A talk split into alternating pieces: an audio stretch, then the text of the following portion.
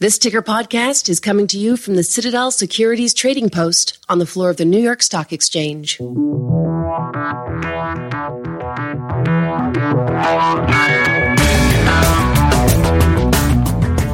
Hi, everyone. You might know Ron Schneider. I've been chatting with Ron for decades now. He's always been a go-to guy for insight on all things proxy. Ron began his career as a proxy solicitor in the late seventies. He worked for the likes of Georgeson, Morrow, and D F King. Over the years, he's managed sixteen hundred proxy solicitations and thirty proxy contests. And for the last six years, he's been with D F I N, aka Donnelly Financial Solutions, where his job is helping companies use their proxy statements to communicate better with investors. Now, as Ron will tell you, the proxy statement is an important document. It presents a unique portrait of a company and can be of real interest to investors. The problem was, and is, almost nobody was listening or looking, much less voting based on the proxy document's dreary, compliance-focused content. So, back in twenty thirteen, Ron put together the first guide to proxy design. Drawn from public filings, the twenty-six page guide offered up a selection of formats and styles, all aimed at making the proxy communication more visually appealing and, and this is key, understandable. Now in its sixth edition, the latest guide to effective proxies has grown to a two inch thick catalog filled with examples of the latest artful innovations, design techniques, and shareholder-friendly disclosures. It's all meant to inspire new ways of communicating that draw in the reader. Ron dropped by the Post to talk about the guide and the latest trends in corporate proxies and how they dovetail with the evolution of governance issues. But I couldn't have him just stop there. We talk about the changes he's seen in capital markets, the latest governance issues, and the growing role I R Os are playing in the proxy process in terms of things like messaging and investor engagement. And how all that is leading to the proverbial seat at the table. I think you'll enjoy our wide-ranging conversation. And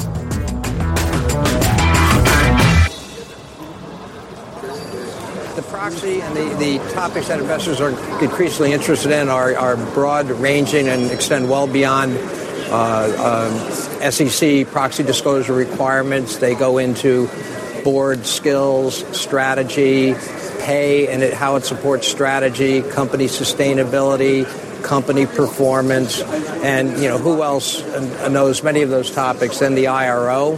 So while the proxy is still a regulatory filing controlled by legal, increasingly our clients are using collaborative cross-functional teams, bringing their various expertise and skill sets to the table, whether it's in the investor engagement uh, uh, uh, portion of fact-finding, what do investors want to know about, uh, drafting, and even solicitation. So Uh, while you know the, the legal and corporate sector perspective is still very important, all the board-related uh, and risk-related topics, uh, talking about strategy and performance highlights and how pay supports the uh, business strategy, how the board skills support the, the business strategy, how the business strategy may be evolving, uh, you know, that's right in the I R O's wheelhouse. And uh, we've uh, seen I R Os take uh, you know team roles in, at some companies, and others even been the lead at different times. And for some companies, going back ten or more years, this is not new. But for many companies, are taking their first leap into this expanded, uh, you know, investor communications focus to the proxy. They're pulling their team together for the first time. Uh, and um, uh, but I, I do think there, are, uh, for an I R O, I think there are uh, definite benefits to applying their skill set and gaining a seat at another table, because what they're doing with their proxy work is helping to protect the board by telling the board story as effectively as possible. They're helping to protect the comp committee and the C E O and executive pay, and, and explaining how that you know pay doesn't just come out of thin air, how the program is tied into and the performance metrics tie into and support the business strategy. And with the uh, rise and focus on sustainability and, and E S G, particularly the environmental and social uh, parts of the equation, uh, high on investors' lists of questions they raise in engagement calls with companies and that they look for not just at the website but also in proxies. I R Os are typically, if not the lead on the E S G disclosure, heavily involved in that messaging as well. I want to segue into uh, E S G for a moment. Um, some say this sort of uh, transformation to a new long-term focus uh, mirrors that the, the rise of passive investors uh, and how they're even more powerful than, than uh, uh, proxy advisors, uh, but they're uh, uh, tricky to communicate with. Uh, can you speak to that? I agree with you there, and the way I would uh, put it, uh, you know, the rise in the relative ownership of, uh, you know, call them index, call them passive. When people hear the word passive, uh, you understand that it just refers to their portfolio uh, um, uh, uh, construction um, uh, methodology. They are hardly passive when it comes to what they now call stewardship over their investments. So that includes active engagement. Could be mild activism through filing shareholder proposals or supporting initiatives of others, active proxy voting, uh, and the likes. And um, I, I, there was a previously, you know, early in the uh, kind of E S G or, or, or social um, focus, it was mostly exclusionary. This is going back decades. Let's not own sin stocks like, you know, tobacco, alcohol, firearms, and things like that. And it was relatively small. It was screened out, exclusionary, and it was a relatively small group of investors with not a lot of clout uh, that, you know, so if a company says, well, okay, we're, we're going to forego them, they weren't missing out on much buying power. But uh, recently, and I think just in the last five years, the assets under management in the U S of active investors that use some form of E S G, not as a necessarily primary of the sole screen, but some form of, of screening on their investment selection process, has gone from uh, under uh, five trillion uh, or six, five point eight trillion, I think, four years ago to twelve trillion as of the last quarter. Now, that's active managers. So, uh, you know, companies, and, and, and it includes some of those large mainstream index investors you're talking about. Now, that's the active ones. The passive ones that are going to own companies, irrespective of the messaging, they're going to engage with them on these issues as well. So, Uh, you know, these issues are focused on by a, a wide, in fact, I think the twelve trillion dollars is one out of every four U S investing dollar. Uh, you can't ignore that. Now, a, a big event happened in two thousand seventeen where uh, previously most kind of environmental-related proposals asked for companies to talk about their impact on the environment. Like, are you uh, polluting, or what's your uh, methane emissions, whatever is, you know, germane to that company. And the mainstream investors, the, the BlackRocks, the State Streets, the Vanguards, and others who own more collectively now than they did five years ago, uh, didn't tend to support those. And, and they would say when questioned, it's not that we're not pro-environment or, or believe in, in these things, but we don't see the direct connection between that issue and shareholder value. That's our primary focus. In two thousand seventeen, you had three climate uh, change-related proposals at major energy companies, which were crafted as, uh, you know, it, we're going to assume that there's a global warming. We want to know the impact on your company, its business, its sustainability under two-degree, four-degree, six-degree centigrade, uh, you know, warming scenarios. So, in other words, the proponents changed the um, the crafting of the proposal from report on your impact on the environment to what's the impact of the environment on you and your sustainability. That directly uh, impacts shareholder value. And so with those proposals, we saw uh, two or three of BlackRock, Vanguard, and State Street Global supporting these uh, climate-related proposals at those major energy firms in two thousand seventeen. For the first time, they passed. So they got majority approval, while non-binding in nature, that certainly uh, raised the ante on those companies to say something, to report within the next year. It emboldens other proponents to target other companies. So that got a lot of people's uh, attention. So I do think that the increase in Uh, investment and ownership and voting clout, even if they're not the proponents. But, you know, for many companies, those three investors alone own twenty percent of their voting stock. And to your point, uh, in some situations, I would say that they are the swing vote not so much the proxy advisors, whose reports they do read, but they are not driven, their voting is not driven by them. They use them more as data aggregators and, and screening tools.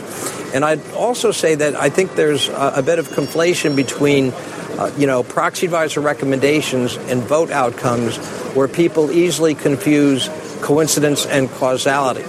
So on a, let's say, a black and white governance issue like a classified board or not, or shareholder rights to call special meetings or not, the proxy advisors are often reflecting the investor's viewpoint. So they're going to vote in coincidence with that. It's not causal.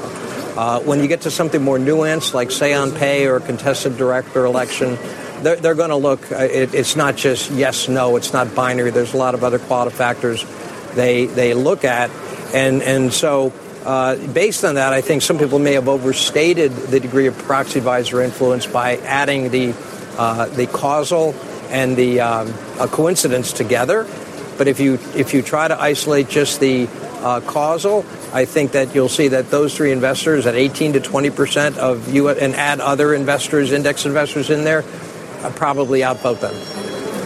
So I R Os need to know uh, uh, and engage with these companies to find out exactly what their policies are. I mean, how do you find out what BlackRock's um, attitude about sure. various issues are? Well, number one, and, and these investors aren't necessarily one hundred percent indexed. They also have active components. So in other words, they do have portfolio managers and equity analysts, and those would be the primary audience, the uh, Of, of the um, the I R O and their relationships, and their messaging goes to them.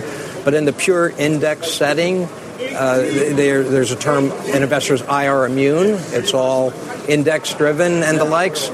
So the I R O doesn't have relationships, and yet, uh, you know, with the uh, increasing clout and ownership of these index investors, I R Os don't have direct points of contact traditionally with an increasing percentage of the institutional vote. Hence, while the corporate secretary and others and, and some board members are getting to know the voters, the governance heads, the heads of stewardship, as they now call it, at these major investors, these are important relationships for the I R Os to know as well.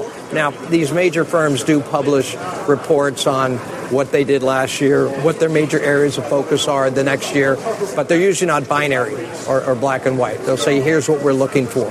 But there's a lot of nuance and qualitative factors that can go into their voting decision. And there's relationship building as well.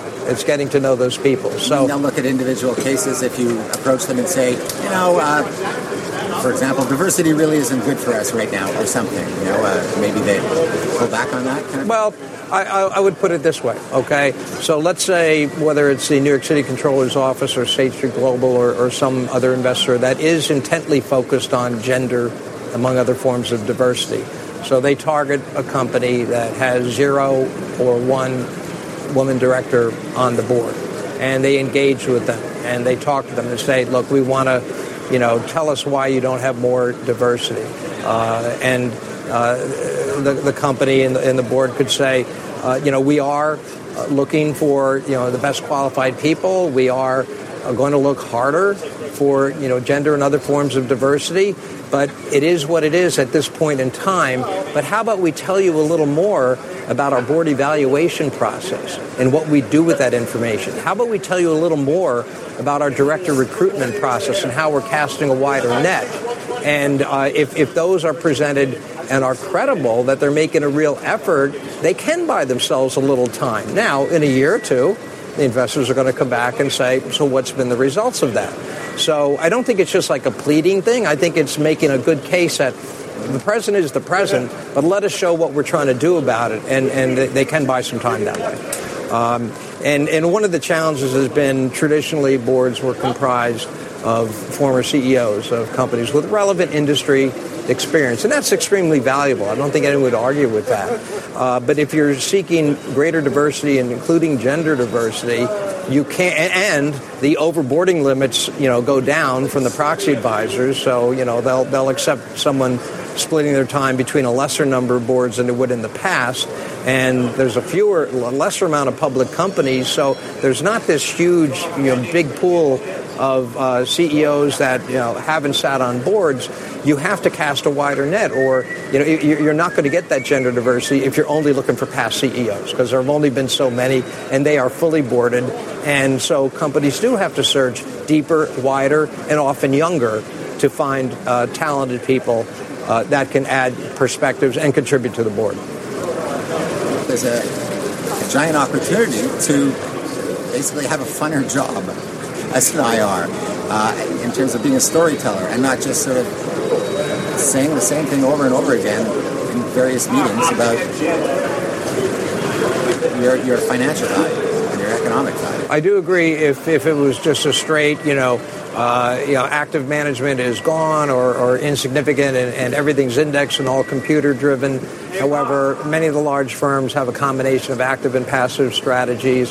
Also, the proxy voting issues. I mean, you know, the election of directors ten, fifteen years ago, except in very rare cases, contested solicitations, completely just, you know, rubber stamped. And, you know, as a proxy solicitor early in my career, our objective was to get the quorum ten percent higher every year. There's never a question, will they be elected or will the equity plan be approved? And this is before say on pay and before uh, C D and A's. And, and so the C D and A is supposed to explain the why of compensation committee uh, uh, decisions. And so, you know, with the... Um, You know, the, you know, so director elections are no longer routine. Uh, executive pay comes up for vote in one way or another in many companies every year.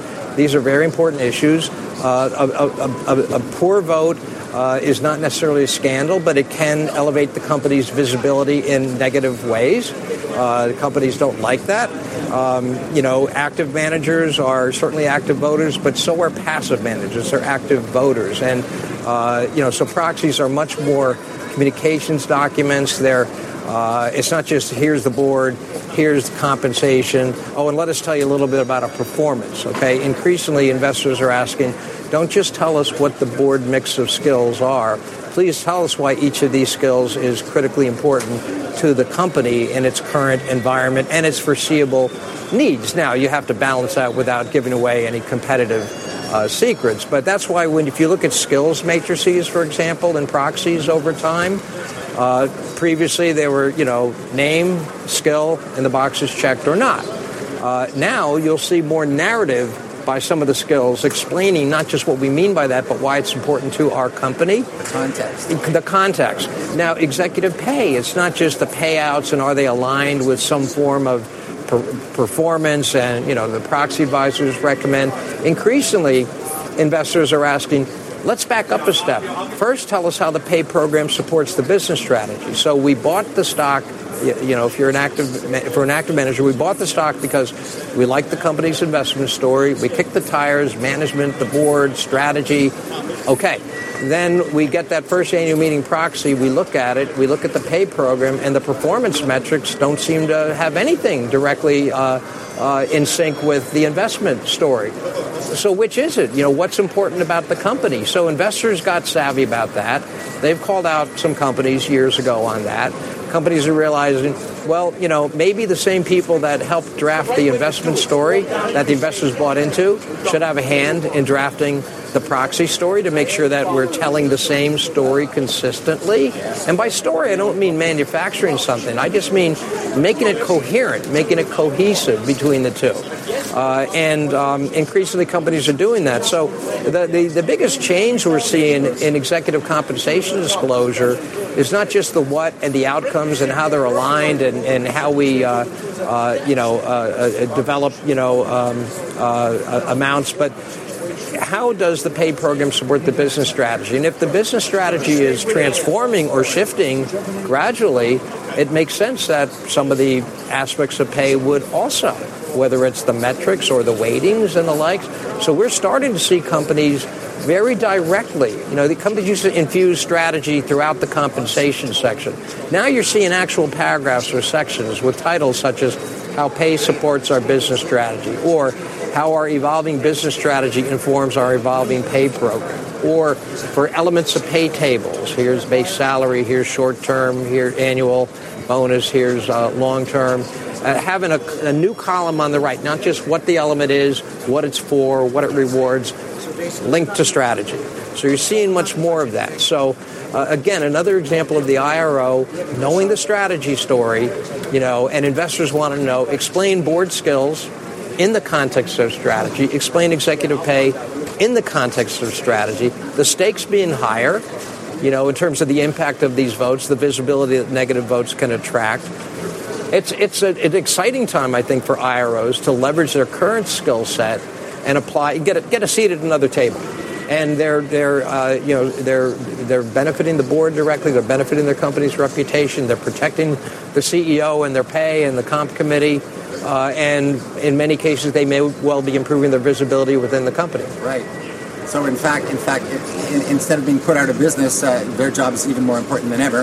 Um, just kind of for different reasons. It's applying it to some different audiences and to some different mediums, but it's the same skill set. They'll tell you, explaining complicated stories clearly and credibly. There was, uh, and I had a conversation about this the other day. Uh, you may be familiar with the move from, now that there are so few sell-side analysts moving into the I R job. My theory is that uh, I R is actually less in need of that kind of talent and more in need of the old sort of talent that they had in the seventies and eighties, which was they came from the media side, and they were good at storytelling. And um, you obviously you have to know your, your way around a, a, a, a spreadsheet, but um, maybe that's the kind of talent that... It's kind of skill set that I R Os need to develop more than... Jeff, I've I've seen both. I've absolutely, you know, worked with clients where the uh, the new I R O, or it's a new company, and the I R O is uh, uh, someone that, you know, covered their industry, but more often it's a mature company, and the I R O has been active and, you know, on, on the earnings calls, and the yeah. C E O knows them, and there's trust, and they, they, they understand the company and the industry. Uh, you know, there's no question that that, and, and they're analytical, there's no question that that skill set uh, can be applied, but that doesn't mean they are or are not really good communicators. And so, uh, you know, journalists, uh, I R Os can be excellent. I mean, I, I can't generalize. I, I think, you know, both those skills are needed. From whichever direction you start, you need to have some of the other. Uh, but um, I don't think there's one model. Up till now, our conversation has been talking about communicating with uh, the institutional side. But there's technology these days, and it looks like maybe it's getting easier to communicate with the retail side. But my understanding is they don't vote on these issues. They leave it up to their brokers, or they just they just don't vote. Um, reticent to do that. Um, what I don't understand is, here's this, essentially your biggest shareholder in aggregate, they're not really getting the attention from the I R O that they once did, and, and they're not even paying much attention to these issues, these E S G issues, apparently. Um, and I find that if you could reach out to the retail, that would be a big, big game changer. Right now they vote, I think, twenty percent of the time. Yep. It's even less than that, okay? Uh, if you look at the retail component in the aggregate of, of companies, uh, in um, and, you know, in, in back ten years ago and before, before there was notice and access, uh, where companies could elect either to, you know, mail the traditional materials to all holders, or they could choose to send them a mail. It's not electronic. Mail them a notice of Internet availability, at which point, if they want to vote, if they want to, first of all, obtain the materials, they can access them over the Internet or request a paper copy or uh, and the likes, at which point then they can decide if they're going to vote. So that became basically a two-step process. So it certainly uh, eliminated some, you know, costs in terms of uh, postage and, uh, and and printing and paper uh, and the likes. But uh, it did have an immediate negative impact on retail voting participation across the board. That was not a surprise. People expected that individual investors are going to be a little confused. What is this postcard I'm getting? It names the proposals, but I can't vote on it. Yeah, I have to take some other step. Uh, and so what happened is, if you go back before notice and access ten, twelve years ago, the proportion of retail shares that voted at all U S companies, and this is a combination of companies that did vigorous solicitation versus others just mailed the material out, across all companies, it was forty percent of the shares, but they were voted by about seventeen percent of the holders, okay? So in other words, maybe one out of six retail holder would vote, but they tended to be the ones with a larger economic interest in the company. So uh, you add notice and access, and now five percent. It's gotten a little better, but it, it's still under six percent of retail. In other words, nineteen out of twenty will not do anything when they receive just the notice of internet availability.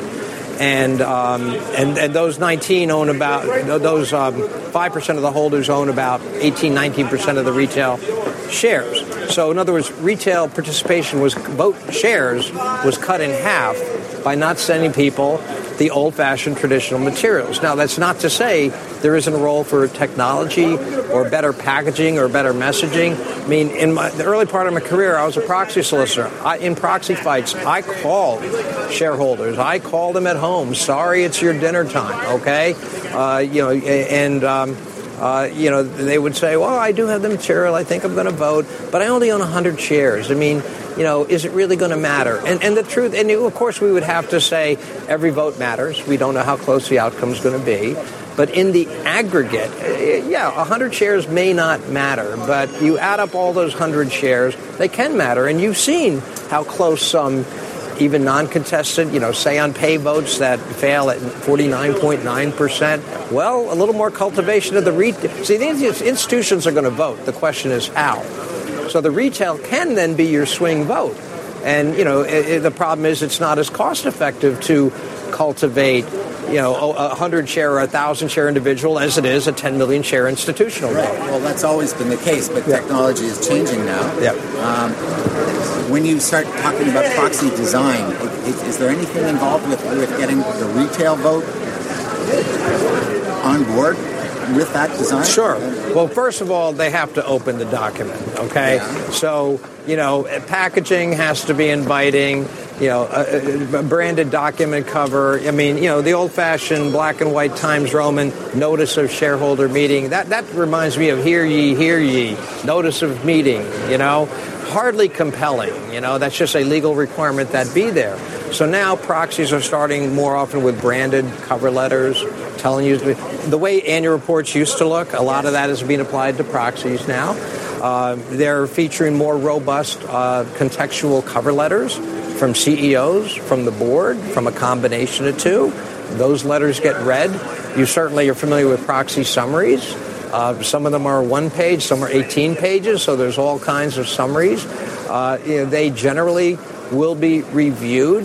The only problem with summaries is they tend to add to dupl- create duplication because typically what's in a summary is drawn forward from where it normally resides, and most companies will, okay, it's compensation related, it's in the C D and A, but we want to mention it in the proxy summary. Okay, it's in the it's board related, it's in the director of elections section, but we want to give you some highlights about the board and their skills. So summaries tend to create a little bit of duplication. I think that's a small price to pay if it improves the likelihood that key information is read at least uh, once. It's the only thing I'd read. So and and and visual. I mean, you know. Uh, only the most determined reader who really wants to know about, you know, uh, board oversight of risk is going to read a block of, of, of dense text. But if you if it's a process or the board evaluation process and you describe visually the process and who who are the players of that process, how does it work, how does it work on an annual basis, what, what's the outcome, what's done with it, I mean, you know, we're visual, and, and that tends to draw the eye. Now, that doesn't mean graphs and visual elements just for the sake of them or turning a serious document into a cartoon book. But um, we, we do find that selective use of visual images, whether they're graphs, call-outs, we're seeing more timelines, you know. We haven't made dramatic changes from one year to the next, but you know what? You may not be happy with where we are right now on this issue, but can we remind you where we've come over the last four or five years? And that could be, you know, diversification of the board. It could be governance practices. It could be compensation practices. So we're seeing timelines and the likes as opposed to a lengthy text. So if, if the the old view was if you do, if you don't want people to see it, bury it in the footnotes. I mean, and I don't take that, you know, completely seriously, but, you know, you've heard that term. Kind of the new way of risking that key information not be noticed by a lot of readers is leave it in the text.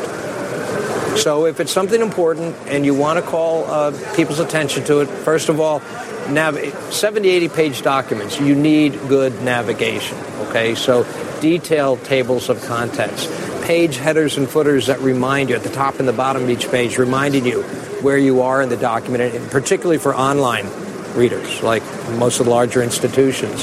um, a clear hierarchy of section headings and subheadings. You know, does it make sense? What are the primary, secondary, tertiary elements applied consistently?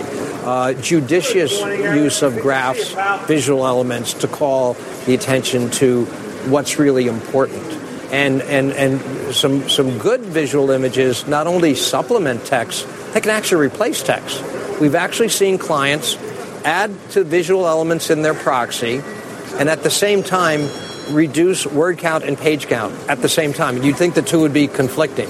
They've actually succeeded in doing that by taking a lengthy page of text and, well, let us show you the process flow, how it worked. Well, I think all of those can contribute. Do you have any, like, empirical evidence that that's getting more retail people on board to vote?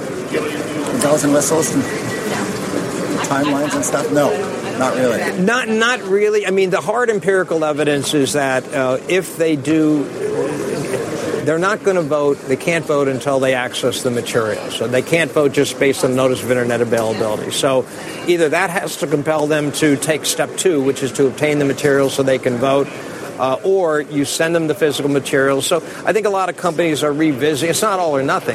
They can stratify, uh, you know, on the retail base based on bang for the buck, okay? So eighty twenty rule. So if thirty percent of our shares are in retail hands and uh, twenty percent of the retail holders own eighty percent of the retail shares, maybe we'll send them the physical materials and we'll send the notice of Internet availability to the majority of retail holders that are probably not likely to vote anyway. So it's it's I think it's using the different tools in your toolkit, but, you know, balancing your mailing strategy, your budget with your solicitation strategy, and it varies year to year based on importance of proposals, how close you think the outcomes are going to be, vote requirements. So it's not it's not one answer for any particular company that stays static from year to year. I went through uh, with a friend of mine who's an uh, art director, uh, your uh, uh, very thick guide, which is available, I guess, on your site. Uh, and he called it proxy porn. He just was going through it all, and he was looking at all the different ways that, you know, stuff could be said and stuff. And it's kind of amazing. I, I went through it, too, and I didn't go through it with quite the analytical eye that he did. But he uh, he thought it was remarkable. You can just sit there, if, that's, if you're really nerdy about it, you can sit there for hours and just kind of leaf through this and, and look at how different people did it and approach the same problem with kind of different, slightly different um, um, executions. But, well, Jeff, uh, we are uh, fortunate to work with over one-third of all U S companies in some aspect of preparation of their proxies, from the traditional, um, you know, uh, fi- S E C filing, printing, distribution, web hosting. Increasingly, we're involved in messaging. Uh, you know, we survey institutional investors. We interact with them all the time. For our clients that haven't yet had that direct interaction on these issues with their investors, we can tell them what they're looking for. They look at their peer companies. They see what they're doing. They maybe don't know why.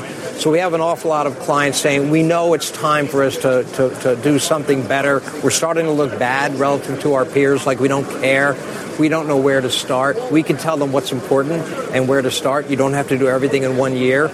And so uh, on the, uh, the proxy porn, Uh, what the guide is, it's a catalog uh, that I do the primary screening for each year since I joined Donnelly six years ago from our very diverse and creative client base. This is all public filings. It's, you know, companies have always looked at other companies and what they've done and how they've done it and seen what they could adapt to their story. So we just uh, took a, a third of S E C dot gov and we sliced it and diced it, not by company, but by section, topic, or feature. And, uh, you know, we have some of the more visual, some of the more creative, some of the more clear examples. There's no one perfect proxy. There's no one that does everything better. Uh, you know, different things work for different companies and different industries with different cultures and the likes. Uh, and so that nerdy person who may spend more time, you know, flipping through the proxy guide, it's a time-saving tool because they used to spend more time flipping through S E C dot gov or asking friends and their attorneys and others, have you seen any good proxies lately? And having a scattershot approach. Right. Well, I think it's an amazing guide, and it's it's gotten a lot thicker since in, in over what six years. It, it has, uh, and part of the reasons are when we first started doing it, The first guide was twenty-eight pages, okay? Uh, we, we figured, hey, this might be useful. Let's pick some different formats for director elections, uh, maybe a couple of proxy summaries, a, a couple of compensation graphs, uh, in nicer ways to present tables. And people said, we've been waiting for something like this. But they said, can you do a deeper dive into, uh, you know, more visual, into, into compensation in the C D and A. So we went back and did our second version in the first year. So we've done six in five years, basically. Uh, and that did a deeper dive into the C D and A and various topics there. Uh, performance metrics, pay performance alignment, uh, peers, why they're chosen, pay setting process, engagement, not just talking about it, but explaining how the process works, what you do with the information. You know, different companies do things particularly well. They do it for a certain reason. Uh, so, uh, and, and, you know, ten years ago, there was about maybe ten or twelve proxies you should look at, and you'd see ninety percent of all the creativity that was going into them, you know, from those pioneer companies. That has exploded since then. Every year, a couple of hundred more companies take initial steps. Others keep evolving. Not, not, it, not in our house. They get mailed to us, and they're on that funny sort of, you know, tissue paper, and they get put directly in the bin. Most are still not there, but the percentage that are adding some design and clearer messaging, and I don't mean to isolate design. I mean, I put design third in the hierarchy of what's important. The first is content, the story. What are the facts, and is it clear? The second is navigation. Can you locate it easily and quickly and efficiently? And that's really important for an indexed investor that doesn't use it as a reading document but treats it more like a reference document.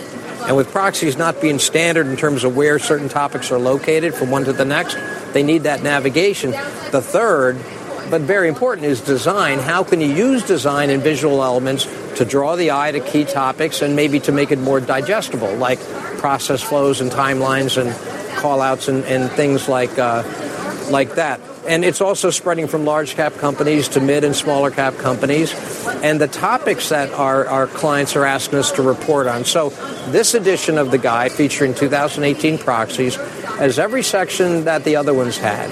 It now has an expanded section on E S G disclosures in proxies. It had a section on that before, but companies talking about that, not just at their website, but in, in their I R messaging, but in the proxy, is exploding, and that's based on investor interest. It certainly got a, a, new, a new section on pay ratio disclosures, since most companies had to do that for the first time last year.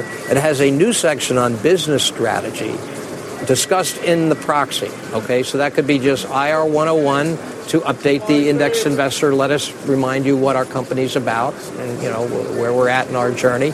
Uh, it could be strategy that relates to board skills. It could be strategy that relates to the compensation program. That's a brand new section in the guide, new section on timelines. You know, companies that don't make dramatic year-over-year changes but want to get credit for the, the path they've taken over the last several years. So each year, there are more companies that are doing interesting things to draw from, and there are a greater number of topics for us to uh, to collect and, and showcase. And so perhaps to the frustration of some of my uh, uh, colleagues who say, Ron, can we make the guide a little smaller? And I, I kind of get passive, uh, passive-aggressive, like, I'll see what I can do. And the answer is no. There's just more to show and more to pick from. Okay, one size doesn't fit all, though. Right. Uh, you know, there are different, and no one company has the perfect proxy. I mean, despite the fact that there are, you know, governance awards and I R awards, and companies that do a great job in different areas, including proxy statements, do get recognized. I think that's great. But, uh, you know, some companies are going to do focus more on, you know, on the board, others more on compensation, others more on sustainability, others more on strategy and performance, others more on, you know, oversight of risk and various board functions. And uh, not everything's equally important to all companies. So we speak to a range of companies from, you know, pre-public to newly public to upcoming spinoffs. A big activity, about to have their first proxy as their new unique independent company. What are their goals for that first proxy? They may not be scrutinized as much on perennial governance and uh, in the first year and compensation topics. So do they want to use it more as a branding uh, tool? Or, you know, we, we understand Uh, you know, the whole E S G focus. We're, we're just, you know, staffing up our company. We don't have that story down yet. fine. You know, be aware that in year two or three, we're going to probably want to bring that in. So uh, it, it, every company doesn't have to do the same things or, or copy their peer company. They should, you know, have a clear view of their goals and objectives. They hopefully are engaging with some of their larger investors to hear directly from them, you know, what's important, what they want to hear. If not, they should certainly look at their peer companies, because a lot of our clients don't want to be on the vanguard or, you know, experimenting. But by the same token, they don't want to uh, appear as relative laggards, like we really don't care about communicating effectively. And it's important to look at your peer companies from time to time, because many of them could be innovating. And so, you know, staying still may not be an option, so because the bar can be moving. And many of our clients do that. And and they'll often ask us, you know, what's important in any given year? You know, we, you know, or, or we know we want to focus on some board-related aspects this year, maybe some compensation you know, aspects next year. Fine. Most companies attack this incrementally. There are other companies that decide this is the year. We're going to make a major leap. You know, we want to, we want to, you know, uh, uh, change everything up. Okay, the best thing there is time. You know, if we can start that conversation as soon after the prior year's annual meeting, there's more time to understand goals, objectives, to show alternatives, to arrive at a design that's going to be a proper house for the new content and have them come together. Start early. Yeah, I mean, if you can, but sometimes they don't have the consensus or the, or the wherewithal, or they're focused on running their business. I mean, that, that's really what they're uh, about. But if you can start early, there's just more time. It's not, you know, everyone has to focus on this in this particular week. Uh, uh, so, yeah, if time's in your favor, use it. Ron Schneider, thanks for stopping by the Ticker Post today. It's been my pleasure. And that's all for your Ticker podcast this week. You can get yourself a free copy of the Guide to Effective Proxies. Just Google for it. This podcast was produced at the fabulous Borough Park and Kensington Public Libraries. Thanks to Earl of Brooklyn for production assistance. And thanks to you for listening. And you've been listening to the one hundredth Ticker Podcast. I'm Jeff Cassette. Citadel Securities is a member of FINRA and S I P C. The content of this podcast does not necessarily reflect the views of Citadel Securities.